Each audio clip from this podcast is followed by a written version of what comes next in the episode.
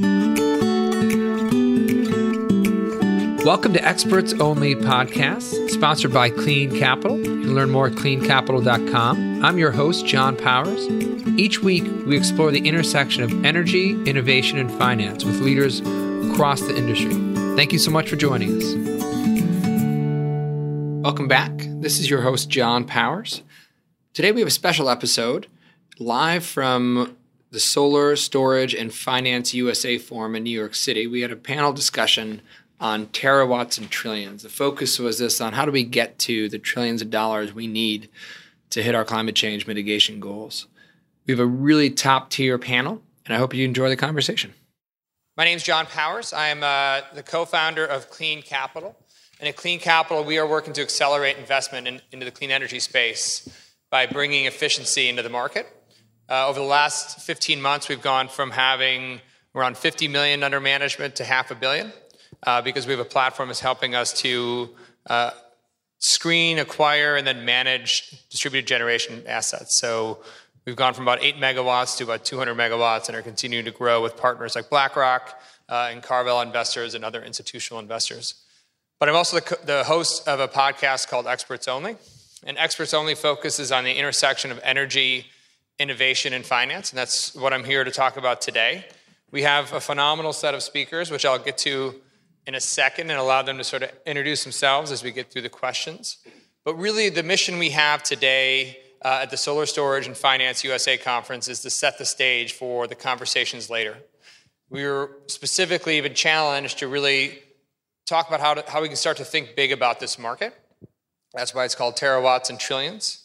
Um, but before we think big, I do want to challenge us to step back a decade. And there's a first, there's a poll uh, first poll, if they can pull up. Ask you to, to take a look. And the question for the poll is Were you in the solar energy storage or clean energy industry 10 years ago? And I, I certainly was not. I asked our, uh, our, our crew to raise their hand if they were 10 years ago. So let's look back a decade. In 2008, the total capacity of solar grew 17%. It grew by 1.265 megawatts the entire year, right? In Q1 of 2019, we grew uh, by 2.7 gigawatts in solar PV, just in the first quarter alone. So, what does that mean as the market has evolved?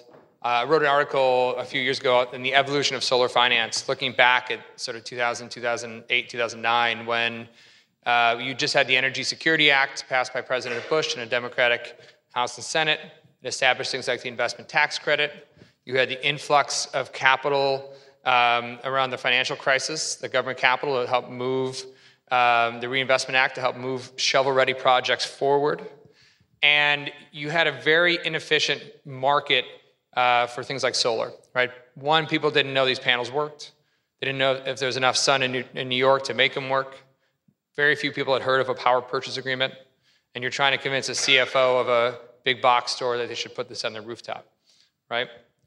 Flash forward, and the investors in that space were high risk, high reward, meaning a high cost of capital. But to continue to see this market scale, we needed to bring down that cost of capital and really scale in the capital that's going to drive us to the solutions we need to face regarding climate change. And the timing is couldn't be any more critical. You know, we're con- continuing to emit greenhouse gases at a rate that'll result in $54 trillion in damage by early, by early 2040. There are deep capital resource needs, and institutional investors are just beginning to move into this space. Uh, some of the investors on the stage today have been doing this for a while, but there's others that have been talking about, for instance, divesting from fossil fuels, but not many are taking that next step. For instance, the Harvard Endowment announced earlier this year they're going to invest in cryptocurrency, but they think clean energy is still too risky of a, of a bet. So, but that's what we face. Ceres put out a report a few years ago. It's going to take us a trillion dollars of investment a year to help keep ourselves below two degrees. That's a significant uh, uptick from where we are today. But we are going to talk today about how we get there because the, tr- the global trends are really clear. The technology is proven.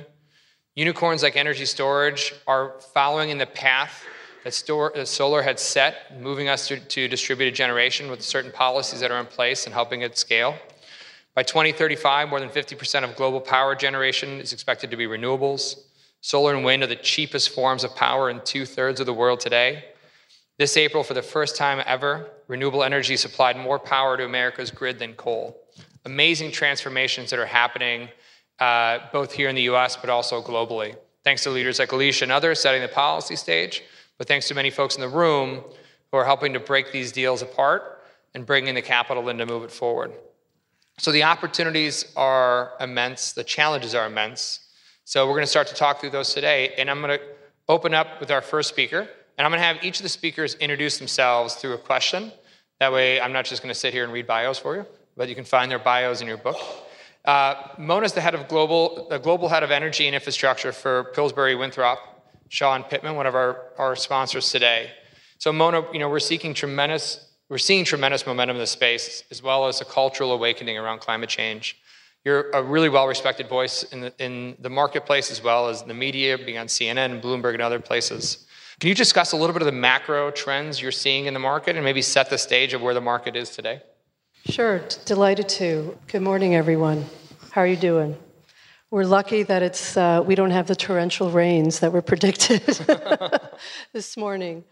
I want to talk, uh, yeah, just globally on a macro level. Obviously, the emphasis today is going to be on uh, solar and storage, but I'm going to go even more macro and just talk about, just briefly about uh, renewable energy. As Alicia and John have emphasized, we've seen a real big, uh, just sea growth of change in uh, renewable energy investments. Um, there was 350 billion. Uh, this was one of the numbers that was quoted to me um, in 2018, just in uh, renewable energy. We're seeing the entrance of more strategic investors in the space. And um, we're, for example, in Europe, we have uh, Engie has announced that they're going to be investing between 12.5 billion and 13.5 billion in renewables and behind the meter solutions. Enel is saying that they're going to be developing 11.6 gigawatts of uh, solar capacity in 2021. And meanwhile, uh, here in the US, uh, there has been uh, what has been reported as uh, 12.5 billion just in the uh, the solar space uh, with the strategic investors. We're also seeing a lot more uh, financial sponsors entering the space. KKR agreed to make a 900 million energy investment in NextEra. We also have governments that are actively becoming more involved, such as um, in Europe, uh, we have um, Greece and France have announced new energy plans to promote, promote renewables, while in the US, we have local government uh, and states have continued to drive the uh, renewable progress with RPS and uh, CPS standards. We have um, states such as New Mexico, California, Hawaii, Washington, Puerto Rico uh, that have 100% carbon free goals. And, um, you know, here in the US, we also have a lot more corporations that are entering into the space. We have over uh, 200 uh, Fortune 500 companies that have launched renewable uh, and sustainable programs and uh, impact investing. Uh, and then, you know, while we're also seeing that the growth in this space has created some challenges for the legacy uh, fossil fuel industry, the Norwegian government has proposed a phase out of uh, certain oil and gas uh, exploration and production. And the German government has announced plans to shut all 84 of its coal power plants by uh, 2038. From a, um, just to speak a little bit about the, the energy storage space, that has, uh, you know, Forbes was quoted as saying that They expect this to be a $150 billion industry by 2023. This was, um, this was uh, in an article today by Forbes. Um, the two drivers that we're seeing for storage um, are the mobility market and also the cost dec- declines in the space. We're seeing um, real leadership in four distinct countries. Uh, the first one would, uh, ha- is China. The second one is India. The third is the US. And uh, the last, we're just combining all the European countries, the EU. That's an interesting ranking. Yeah. So I think that's a kind of an overview yeah. of both the, uh, the space, just to set the stage a little bit. Yeah. John, if that's okay. No, that's great. It's really helpful, okay. and I think you know, I think one of the untold, untold stories here domestically is what's happening in China. You know, 40% of all panels deployed last year were deployed in China. They're, they're growing at phenomenal rates. I'm going to transition now to, to Rael, who's the director of real assets and infrastructure and renewable power at BlackRock. Uh, BlackRock, in full disclosure, is an investor of, of, clean capital. So as we read you some of these numbers, uh, some of those numbers are coming to us into our projects. Uh, keep them coming. Um, BlackRock's the world's largest money manager with over six trillion in assets under management, uh, and boasts more than five billion in asset under management in renewables, with over 250 wind and solar projects both uh, domestically and, and globally. Rael, can you give some history on BlackRock's involvement in the space and you know, why is one of the, the leading asset managers uh, taking such a, a, progressive view on renewables? Sure, ha- happy to, and thanks everyone for having me this morning. I think if you look at Larry when he's on his pulpit, you know, he, he's a very vocal advocate for the pricing of carbon externalities, so it's something that's close to his heart. And it goes beyond just pricing carbon externalities. If you think about the DNA of BlackRock, it's primarily a risk shop. So the first thing they think about when they think about any kind of investment is downside risk. They're not thinking about knocking it out of the park. Their orientation as kind of a bond house is always to the downside. So, you know, across our client business, which obviously is huge in the insurance universe and the pension universe with long dated asset liability matches, they're very focused on the impacts of carbon, thinking about kind of the increased, I guess, volatility in weather environments, weather patterns. And so it's pretty natural when you when you take that kind of top-down view that they're as big as they are in renewables. But they took the plunge over eight years ago, back in 2010, 11, to start the infrastructure business at BlackRock um, by taking a team out of a, a, kind of a private equity family office that had its roots in, in core infrastructure, but had over time migrated to clean energy and renewables. So I guess I am one of the people that's just about been in solar for 10 years. But at BlackRock, that's the way they wanted to start the infrastructure business. And I guess if you objectively think about BlackRock as just six plus trillion, nearly seven trillion now, you would think a big generalist fund is what makes sense. But for them, they wanted to do something that was sector specific, that targeted kind of a growth area, and that you know build an expert and industry team of folks from the space around it. So we've got technical folks, we've got developer, owner operators on our team globally and there's, you know, there's 45 of us just dedicated to deploying that, that 5 billion. Um, we're in the market raising our fifth global product targeting the space. And it really is, eh, for them, it's that just longer term view. They, they don't think three years, five years, they think 20 years. They think about what's coming down the track, and they're trying to plow a furrow that they felt you know wasn't adequately addressed. I think you know if you look at any infrastructure manager now, they don't need to be a renewable specialist renewables additions for the last five years, year over year, have been north of 50%. So if you're in any generalist infrastructure or power fund, you're in renewables. That was the narrative around where the market was going, and they wanted to build a dedicated team. We've obviously supplemented that group. We now have 25 billion in infrastructure across debt and equity, across power more broadly um, with certain regional strategies, but you know we're going to continue to grow. But equally, we're staying strong in the renewables dedicated space. Just a quick follow up: you guys are your, your fifth raise in the structure, and is there any clear? I mean, raising money is never easy, first of all, but is there any clear momentum building? You know, after fund after fund in the space. Yeah, there is. I think it's always you know the market's not staying still, so what worked in 2011 doesn't work in 2019 uh, from a cost of capital perspective, from a risk perspective back then it was, you know, taking construction risk was a differentiator. That's not enough anymore. understanding solar was a nuance that we had that others didn't have. That's not enough anymore. Um, so for us, it's now moving closer to the customer. It's moving to the distributed model. It's thinking about solar, solar plus storage, standalone st- storage, offshore as kind of the next wave of things. And again, we've we've dipped our toe in most of these things over the last eight years, but you know that's that's we're constantly looking out three to five years to try and stay relevant. So our first fund was kind of the rise of renewables.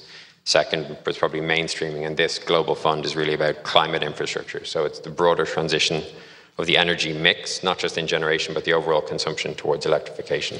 That's, that's a really fascinating frame that sort of maps the, the growth of the industry. So uh, Sims Duncan is a senior director in project finance and M&A at Lightsource uh, BP. First of all, he's a Navy guy, so I'm not going to hold that against you, uh, Sims, but I, do, I, will say go Army in, in a month. go Navy. You, you've got incredible chops in the project finance space, and we'll talk about some more of that later. But you know, First of all, how is BP an oil and gas supermajor sort of approaching the solar market? And how does that approach differ from others in the space?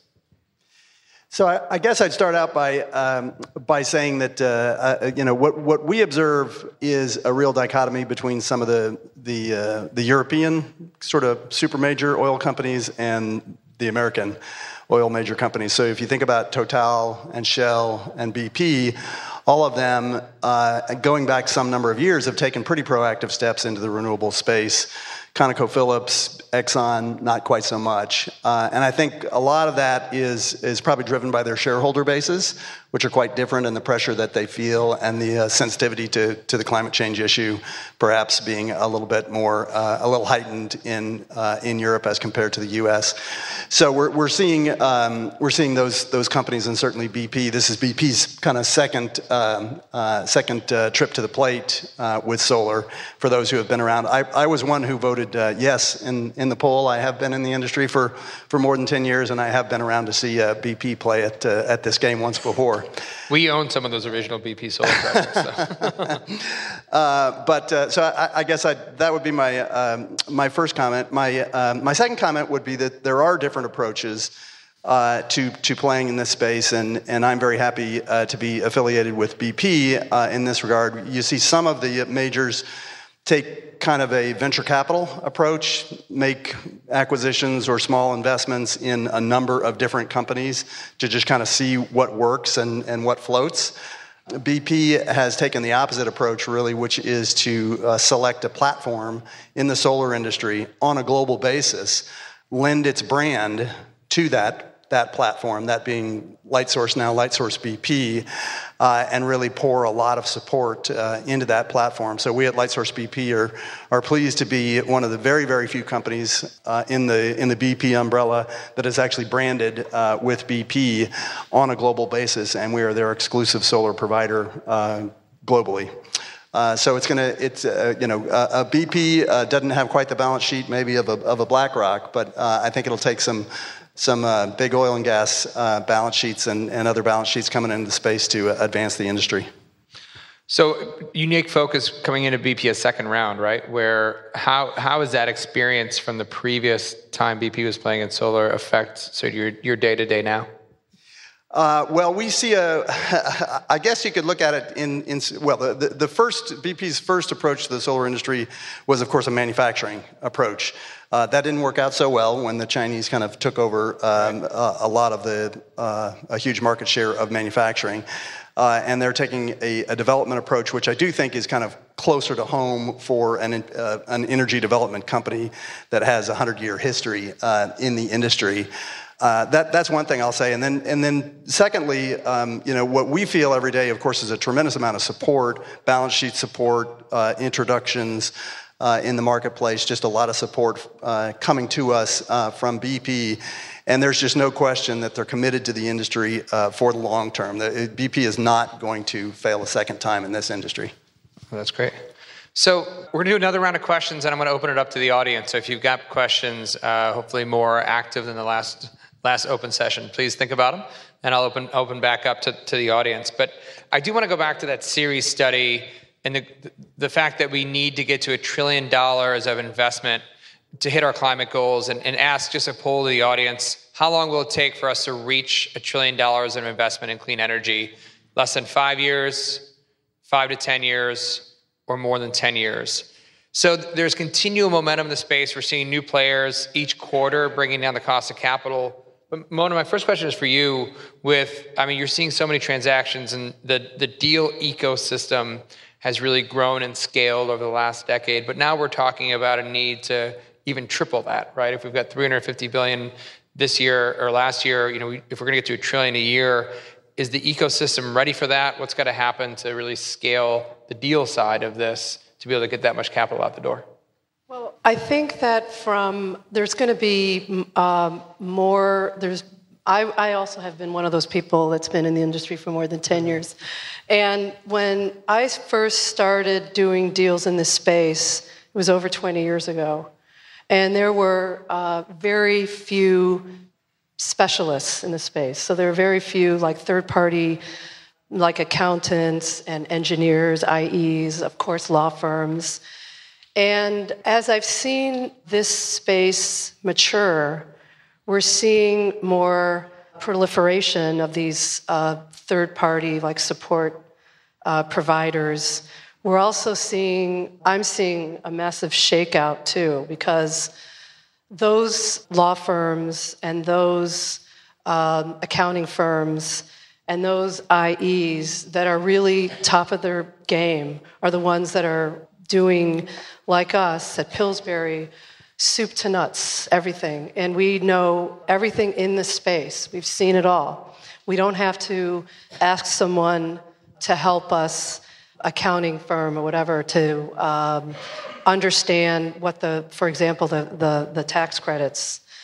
So you're seeing a shakeout. There's a massive shakeout right now. There's a lot of movement. And uh, the stronger players are the ones that are known and that are succeeding and that really do everything soup to nuts in the space. So that's, what, that's kind of what we're seeing. So yeah. Uh, to answer your question, are we ready? Yes, it's, it's already there.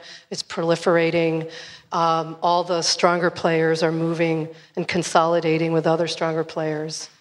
Is that consolidation? So I think about the some of the, the, growing markets in the space in general, right? The utility scale space is, is there and grown and you know pretty mature. Residential solar is happening uh, at, at, sort of a rapid space where policy supports it, but that sort of middle sweet spot of distributed generation, commercial, industrial, the deals aren't that thick to begin with. So there's a consolidation of these services and sometimes the cost of that consolidation. How's that going to affect the ability to really scale up a space like that where you need really almost every every piece of the the capital to work? Well, because well, I'll just say uh, how we work at Pillsbury. We uh, because we have the expertise and it's very deep. We can do things more efficiently and faster. Right. And so that I think speed and efficiency are very important in this space, and you have to be able to uh, react very quickly, uh, or else you can lose a deal. You know, you lose your snooze. So, uh, so that's really what we're seeing more of, and you just really you're, you're seeing a lot more expertise that can deploy uh, many different work streams all at once. Yeah. Rael, I want to go. Um, you know, you guys are looking not just at, domestic U.S. but globally. But you mentioned some of the the trends of those those five different funds and sort of where you guys are today. You know, where how, how is BlackRock beginning to manage moving out of, you know, I think what had traditionally been sort of the utility scale stuff into that mid range distributed uh, sector? Yeah, I think we're still playing in both, to be clear. So I think yeah. we're just trying to say with the evolution of where the market's going, fundraising is slow and tough. And the idea that you're out marketing a strategy that works now, you find out the market's moved by the time, which is what happened essentially with our first fund. The market was moving as we were capital raising, by the time we were in the deployment window, return expectations had tightened, so we had to work harder to find the right the right product and, and kind of middle of the fairway deal, which is what we'd sold with that first fund. For us, being being global is increasingly important to get that relative value picture because you will always have some issue, be it expiration of tax credits, tariffs, the impact on, on domestic markets, and congestion or concentration risks in any particular market. So for us, trying to deploy what in this fund will be two and a half billion of cash equity we need alternate avenues. We can't just be kind of banging our head down a right. single a single channel. Um, in terms of the different markets, like the US is many many different markets, and I actually think in the context of where other markets that historically have been much more straightforward, the European markets with feed-in tariffs, really bus bar, plug and play, you know what price you get day one. It's, it's pretty de-risked and very straightforward. The US has always been a more competitive environment with RFPs, and that's where the rest of the world is going. So understanding that, we've obviously got much bigger, deeper liquid power markets. That's now proliferating as you look at RFPs. The, the, the Iberian Peninsula is essentially a liquid whole wholesale power market. Mm. The Nord Pool, all the Nordic countries are another liquid power market. They are starting to mirror what we're seeing in the US in terms of big commercial and industrial consumers that demand clean energy going direct by or to partner with projects. So I think a lot of the learnings that we've had from being here the last eight years, and we have a global team, but are now starting to, you know, the scars we have on our back is probably a better way of putting it from the last eight years right. are now starting to bear fruit in terms of how we think about international markets and opportunities. You know, we're really excited about APAC because it still has that long-dated investment-grade bus bar offtake. Um, it's got other challenges that you know need to be worked through, but in terms of the relatively low risk, easy access um, opportunities, they're markets you can participate earlier in and kind of disintermediate local pools of capital that ultimately are cheaper and they're the right buyer and holder for a core asset in that domestic currency. And then the other markets, we're pretty judicious in how we're kind of targeting capital deployment in spite of trying to deploy two and a half billion. But we're trying to find good partners. So across the five billion, we've got 27 partners that we've invested with. So we've right. got more than 260 projects now. So it's more than 10 projects of partners. So we want to find relationships with people that are like-minded, that understand the asset class, and that aren't necessarily looking for that kind of immediate quick book, but want to build a book and build business and build you know, capital and value creation for themselves, and, and we're happy happy to share that, but we want to participate in that kind of environment. And particularly as you get into the smaller scale stuff and energy storage, which is much more nascent, that mindset is really important to us to find a partner that wants to kind of be in it for the longer term, create value, and be a, you know, a leader and a player in the space that isn't necessarily thinking about how to flip this one five megawatt project and, and maximize the last dollar.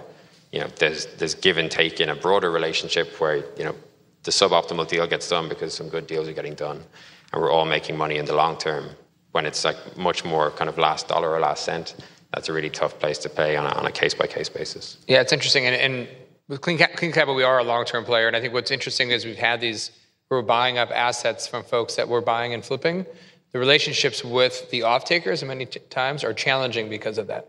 They, you know, we, you have to go back and rebuild the trust of the facility manager at a university or uh, the you know school superintendent where you may have 15 different systems and that takes efforts because the previous owner never returned their phone calls and we're only interested in holding on long enough to flip out yeah yeah and, that's huge for us the esg and community engagement piece is massive because yeah. that's you know over 20 years you're going to need to go back and you're going to need yeah. them to work with you so. absolutely you know we we've seen so obviously Solarise store, standalone storage is is really on the move. And you know, the next phase that everyone continues to talk about is solar plus storage. You've got a unique background in the space and led one of the industry's first financings of the integrated solar plus storage PPA uh, with an infrastructure investor.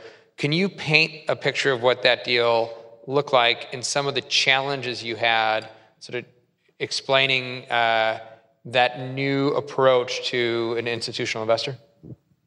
Uh, so I guess the first thing I'd say about um, uh, solar plus storage is that it, it's not just twice as complicated as, as solar. It's like an order of magnitude more complicated than, than solar.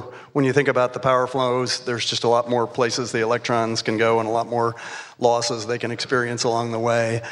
Uh, it, it's not a single product uh, or, or value proposition you're making to the customer. You're making two or three and stacking them together in terms of energy energy price arbitrage, backup, resilience services, as well as uh, trying to provide a, a, price of energy that's, that's cheaper than retail grid price. Uh, and then, of course, all of that is, is manifested in a, in a contract that is quite a bit more complex than your standard solar uh, PPA. So it's, it's, it's a complicated business. Um, but um, I think part of the question was, uh, you know, is, is, is the market ripe? Is the, is the time for the market uh, now? And I guess um, I would tell you that um, my first grader uh, yesterday in, in, in, a little town uh, a few miles north of Palo Alto where I live, uh, his school had no power uh, because of the the PG&E outages, right. uh, of course, that uh, we're reading about in the newspapers. But school was open, so he went to a school all day long, uh, indoors in the classroom, uh, without any power. Uh, the ironic thing is that just this past summer, the, stool, the school on a on a hillside, kind of on the backside of the campus, installed quite a large uh, behind the meter solar system. So it would have been, and yeah, you know, not that there's not complexity involved, and it would have required a, a, decent sized battery system to power a whole school for a whole day. But you can imagine that there, there could have been interim solutions there. Uh, you know, what a missed opportunity to, um, you know, to power that school. Uh, and, and quite a few parents kept their kids home from school that day, and, you know, that ripples through, of course, but what a, what a missed opportunity to uh, install a battery and keep that school going with power during the day. You know, obviously, 10 years of, of power outages in, uh, in the state of California while we, uh, while we fix the system is, is, is not a good solution.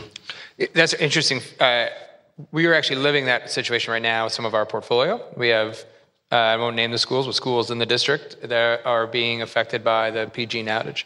And it was amazing the response we got when we reached out to those superintendents and said, Would you consider adding storage? And they said, Let's talk tomorrow. Uh, and they didn't even really know what storage was, but they said that, that I have the solar panels. It's not helping me today. PG is not there. So it, I, I have a theory that the PG&E crisis is going to help us leapfrog the transition more efficiently if we can get to not just new solar plus storage, but retrofitting solar storage. Uh, I, I, couldn't agree more, uh, but I'll tell you that the, the vendors of uh, generators, diesel generators, are out there chasing the same business. So exactly. we've got to be aggressive to get it. So I'm going to open it up to the audience. Uh, first of all, if there are any questions, please use uh, the mic. And any questions for the audience? Emily over here, is where we wait for a mic.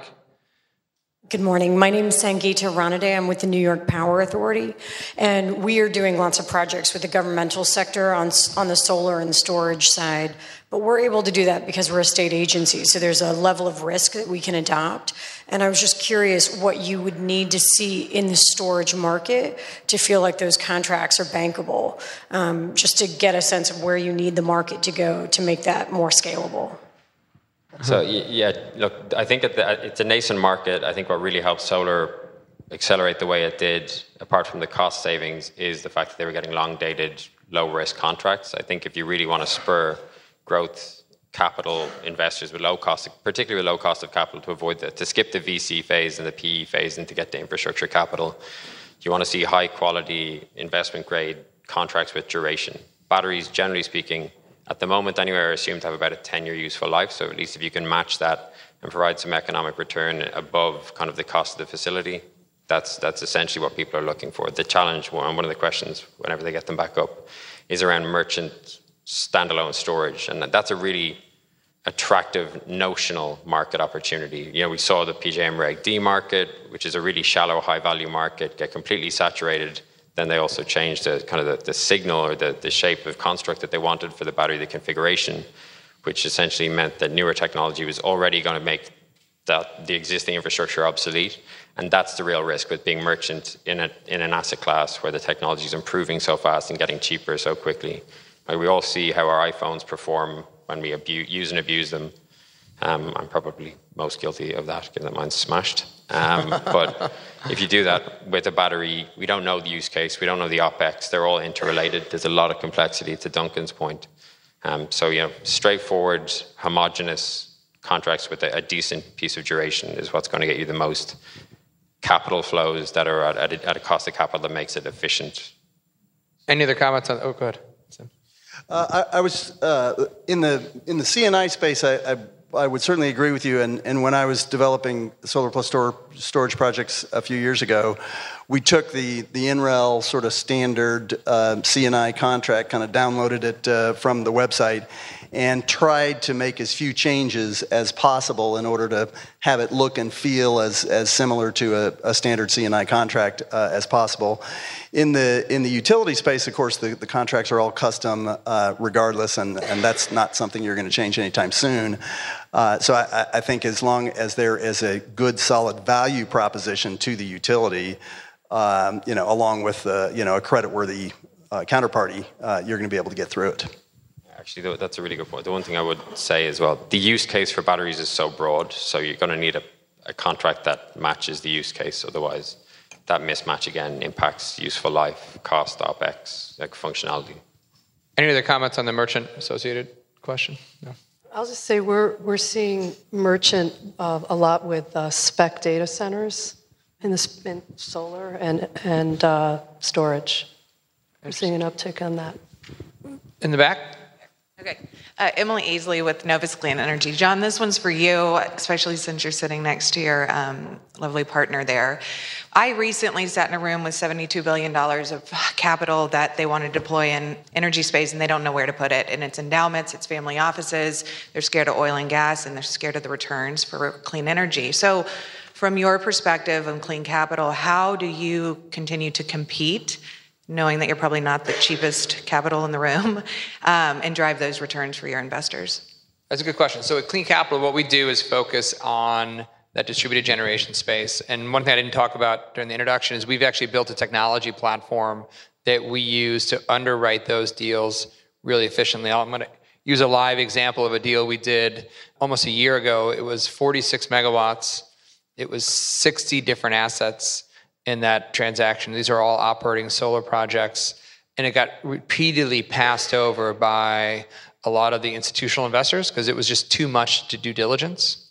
We're able to take that, that technology, our technology allows us to see into those deals in a way that others can't and quickly and efficiently underwrite them and then come back and say, look, you know, understandable this is a lot easier to do one big deal that's utility, but look at all the value opportunities across this portfolio that you can optimize and drive future value. So you have a great base case here, but look at what you can do by tweaking this and tweaking that. Great example. People that have been owning this thing were paying tens of thousands of dollars a year, uh, almost $100,000 a year, to mow the lawn at one of the solar systems that was in the desert right? And we called the O&M company the next day. We're like, hey, that contract is done. Thank you. But it takes that level of in the weeds, and not everyone can do that. Uh, and that's our value proposition at Clean Capital is we can get in the weeds, not just when we buy the projects, because as we talked about earlier, we are long-term owners, always representing other capital, but we take a really active asset optimization example. So the school superintendent in PG&E that we called last week it wasn't the first time he'd heard it from us. Uh, the, the, previous owner, this is a, a system that was all tilt, uh, uh, tilt axis solar, and all the axes were in different directions when we bought it. And he said, I'm not an engineer, but I know that's not the way it's supposed to work. Uh, we actually got in, fixed the system, and then continued to build a relationship, providing, for instance, curriculum to the schools that they can use for uh, educating folks on solar. Nothing we developed, stuff that we have sort of found online built that long term relationship. So when we call him up, he answers our call and is willing to sort of work with us. So that, that is our strategic advantage in the space. Other questions? I'm going to go to the second question here, which I think is interesting. Are we in danger of building too much too early? Other industries, essentially, especially telecoms, did this and caused sort of the dot com, the dot com bubble. I'm going to first talk, turn to uh, Mona, who's been in the industry for a while, and get your thoughts on that. I think it, it's certainly true that we're moving faster than expected. Yeah. Uh, but we're seeing both the, you know, there's there's drivers that are pushing this to go forward. I mean, what I was, the EV market is huge. What I was talking about earlier with mobility is really a driver in this. So there's this you know, with the cost declines together with the demand in energy and mobility is really driving this. Do I think that we're in danger of building too much too early? I don't think so because uh, they still need to be bankable and we still need certainty. And, um, you know, good money is not going to uh, go after bad money, and it's very difficult from my perspective I'm not going to work on a deal that I know is not going to happen. You know, so right. um, so I don't think it's it's the exuberance that we saw during the dot com crisis at all. Yeah. To the best of my knowledge, the vast majority of, of energy storage contracts or integrated solar plus storage contracts are fully contracted. uh, fully contracted, uh, you know, offtake. Uh, I'm not aware of very many projects that are pure merchant players, so I don't I don't see there being a risk of an overbuild in the near term. Yeah, interesting. So I do want to end. We're, we're a little bit over time, but but I do want to just put one last sort of challenge out to the, the, the panelists. And if you look back, you know, again going back to the Ceres study, we need to get to a trillion dollars. You know, folks, I think saw in the in the uh, poll uh, see that's that's possible in the in the next five years, but there's a lot of barriers to get there. What are just kind of quickly? What is one? What's the uh, the sort of unspoken challenge that you sort of see in the market that's not talked about at a conference like these to get there? And then two, give us some hope on why we can get there. And I'll start with with Rail. Uh, the, the challenge is vested interests, right? So it's it's the incumbents rate basing what's already been approved, maybe it's no longer efficient. It struggles to deal with the intermittency of on grid renewables.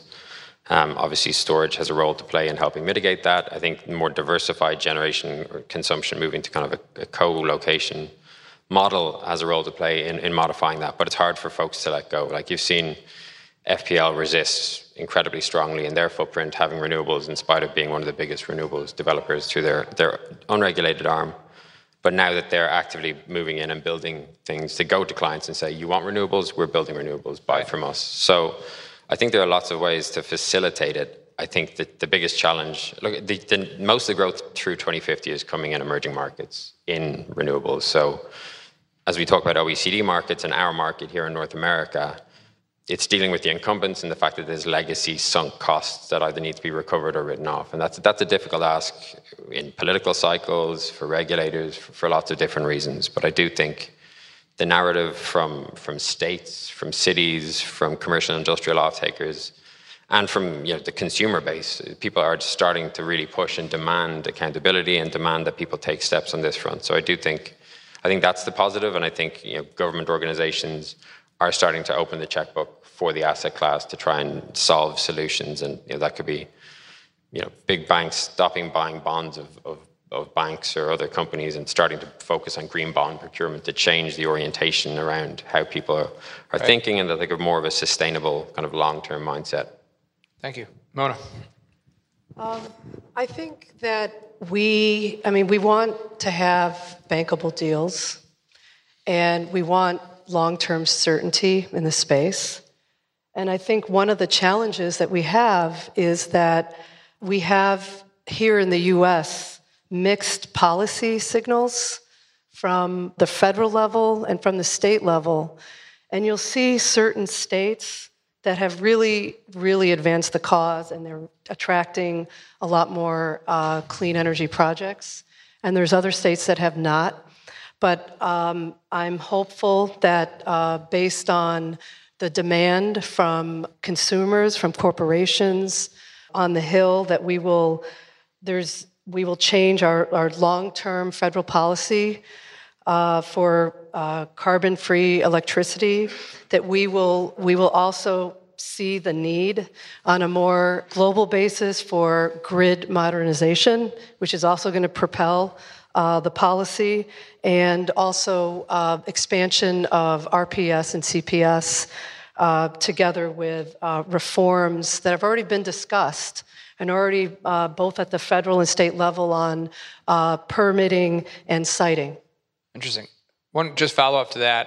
If, as someone who's been in the policy space and worked in the advocacy space, I challenge the audience. one of the things we did at Clean Capital is we tagged an intern to go through all of our projects and identify which congressional district it is in. And it was amazing to see the spread of districts, both Democratic and Republican. And then we sent a letter recently to those members advocating for the ITC. It was a very simple job, literally driven by an intern. Uh, and, and it's something that has a great voice to say, hey, we are providing jobs and support in your hometown. Please support this credit that's going to make a difference. It's on all of us to be to make that fight and make the case to, the, policies are in place for us to get there. I'm not sure it's going to happen before 2020, but we should be advocating for it anyway. So, Sims. So, uh, a short time ago, we signed a 130 megawatt um, PPA uh, in the state of Alabama.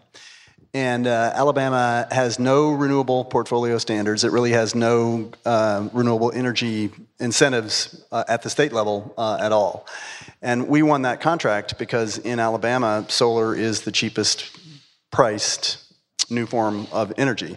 So I think there's, uh, and, and as a relative, Lightsource uh, and Lightsource BP have been around for eight or 10 years, but in the US, we're a relatively new player. We've been in existence in the US for two or two and a half years. Uh, but with a um, you know with a strong balance sheet and a strong brand, um, you know we're seeing tremendous growth, and so I'm not really worried about the growth opportunities. Uh, I I think. Uh, uh, I think certainly uh, policy with the, the, ITC and with tariffs and all that sort of stuff uh, is disruptive and, and presents a challenge to the industry. But um, you know that uh, I think more. Uh, I, I, just hope that some some of the exogenous factors like uh, support for coal and, and, nuclear doesn't sort of take root and, and cause a problem for us. Right. Well, ask for a round of applause for our panelists. Thank you so much you can see the kind of conversations we have at Experts Only. So I sort of challenge you to go to our website, cleancapital.com. You can get more episodes. Just recently had on the CEO of Proterra Bus, have the Chief Environmental Officer of Microsoft, talking about some of the interesting trends that they're seeing in the space. Uh, and I want to thank you uh, for the audience. And thanks. Appreciate it. Want to thank the team for Solar Storage and Finance USA for letting us be part of this conference. It's a great conference of transactional focused individuals. Look forward to being part of it next year. And want to thank our team uh, and Carly Batten, our producer. You can always get more episodes at cleancapital.com. I look forward to continuing the conversation. Thanks for listening in today's conversation. Find more episodes on cleancapital.com, iTunes, or wherever you get your podcasts. If you like what you hear, be sure to subscribe and leave us a five star review. We look forward to continuing our conversation on energy, innovation, and finance with you.